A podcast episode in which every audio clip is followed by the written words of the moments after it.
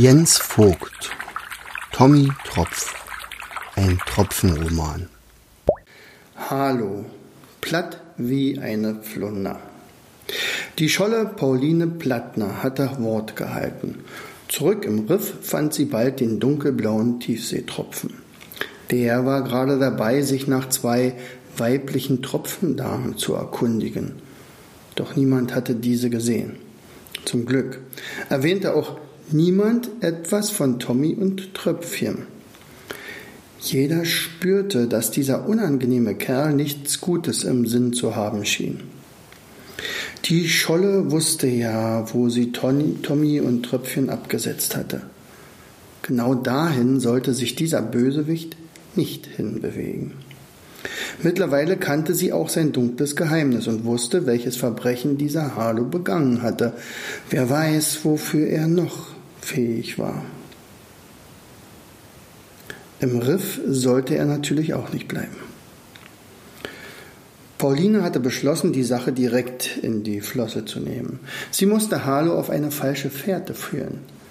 Entschuldigen Sie, äh, dass ich mich einmische, aber ich habe gerade gehört, dass Sie sich nach zwei Tiefseetropfendamen erkundigt haben. Stimmt das? Ja, genau. Eine etwas ältere Schachtel und ein junges, hübsches Ding. Es ist übrigens meine Frau. Sie wurde mir in der Tiefsee entrissen. Wahrscheinlich hat die alte Dame sie sogar entführt. Wer es glaubt, dachte sich Pauline. Doch stellte sie sich ahnungslos. Ja, von diesen beiden habe ich gehört. Sie sollen vor ein paar Tagen vorbeigekommen sein. Am Ende wollten sie wieder abtauchen. Doch es schien ihnen nicht zu gelingen. Äh, daher nahmen sie den Australienstrom, um später abzutauchen. Damit zeigte sie genau in die entgegengesetzte Richtung, in die sie mit Tommy und Tröpfchen geschwommen war.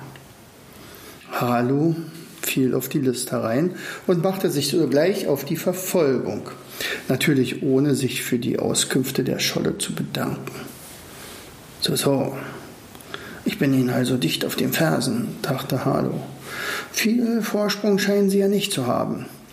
Blitzschnell jagte er in die Richtung, die ihn die Scholle gewiesen hatte. Harlow musste die beiden finden.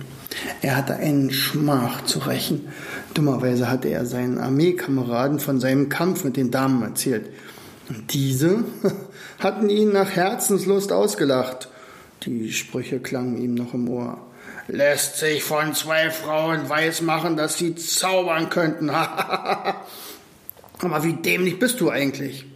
Das waren ganz gewöhnliche Weiber, du Blödmann. Pauline Plattner aber war zufrieden. Der Kerl würde vorläufig das Meer bis nach Australien durchschwimmen und sich dabei immer weiter von Tröpfchen und Tommy entfernen. Halu hatte fast den Australienstrom erreicht. Da hörte er ein unheimliches Geräusch. Es war ein Gurgeln, Schnaufen, Prusten und dann wieder ein Gurgeln. Sicher, er war ein verhältnismäßig großer Wassertropfen, doch hier schien etwas auf ihn zuzukommen, dessen Größe er gar nicht erfassen konnte. Ehe er sich's versah, war es um ihn herum plötzlich stockdunkel geworden. Aber das Gurgeln und Schnaufen schien abzuklingen. Als er wieder klar denken konnte, begriff er, dass er im Maul eines riesigen Wals gelandet war. Der aber schien ganz und gar nicht in die Richtung des Australienstroms zu schwimmen. Nein, er schwamm genau entgegengesetzt, in die entgegengesetzte Richtung, hin zu einer kleinen Insel, dem Lieblingsplatz seiner Wahlfamilie. Hier fühlte sich der Wal namens Walter am wohlsten. Manchmal kam seine Freundin Waltraud und dann spielten die beiden, wer die höchsten Fontänen pusten konnte. Meist gewann Walter. Heute würde er die höchste Fontäne von allen aus seinen Nasenlöchern pusten, da war er sich sicher.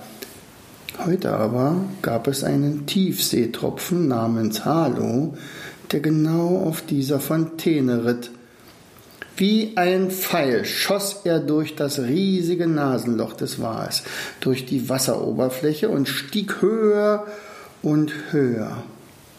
Von der höchsten Stelle aus sah er in der Ferne den Australienstrom fließen. Es würde ihn bestimmt mehrere Tage kosten, diesen zu erreichen. Dann stürzte er wieder ins Meer zurück. Ohne Verzögerung begann er in Richtung Australienstrom zu schwimmen. Es war ärgerlich genug, dass dieser dämliche Wal ihn geschluckt hatte. Doch dann geschah etwas Unvorhergesehenes. Walter hatte mit seiner Fontäne, auf der Harlow geritten war, tatsächlich gewonnen.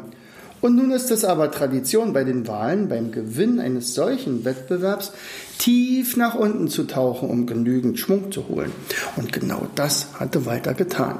Er war abgetaucht und hatte trotz seiner 150 Tonnen Gewicht aus dem, sich aus dem Meer katapultiert und war nun gerade dabei, wieder zurückzustürzen.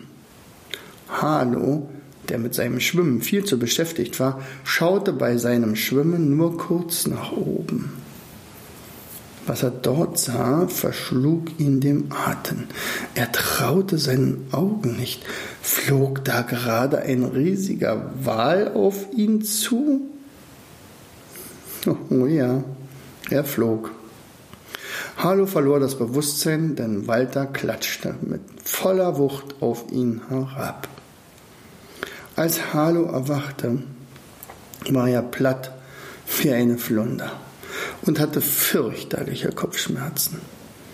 Alles drehte sich. Walter und Waltraud waren längst verschwunden. Harlow versuchte sich zurechtzufinden. Er sah ein paar Palmen und einen weißen Strand. Bin ich gestorben? fragte er sich. Wo sonst sollten Palmen herkommen, die direkt hier im Meer waren? Selbst die Wolken über ihm sahen seltsam aus, so eine sogar wie ein Seepferdchen. Seine Sinne schienen ihm einen Streich zu spielen. Vielleicht hatte er eine Gehirnerschütterung. Er brauchte Schlaf, viel Schlaf. Morgen. Ja, Morgen würde er zum Australienstrom schwimmen, um die Verfolgung aufzunehmen. Der Wobbegong musste in der Geschichte mehrfach innehalten, denn der König hatte sich bei der Vorstellung, dass ein Wal auf einen Wassertropfen fällt, mächtig lachen müssen. Auch andere Zuhörer kringelten sich bei der Vorstellung. Selbst der Zackenbarsch, der bisher immer nur ruhig und aufmerksam zugehört hatte, aber nie eine Miene verzog, musste grinsen. Und wie die Wale hießen, Walter und Waltraud, echt witzig.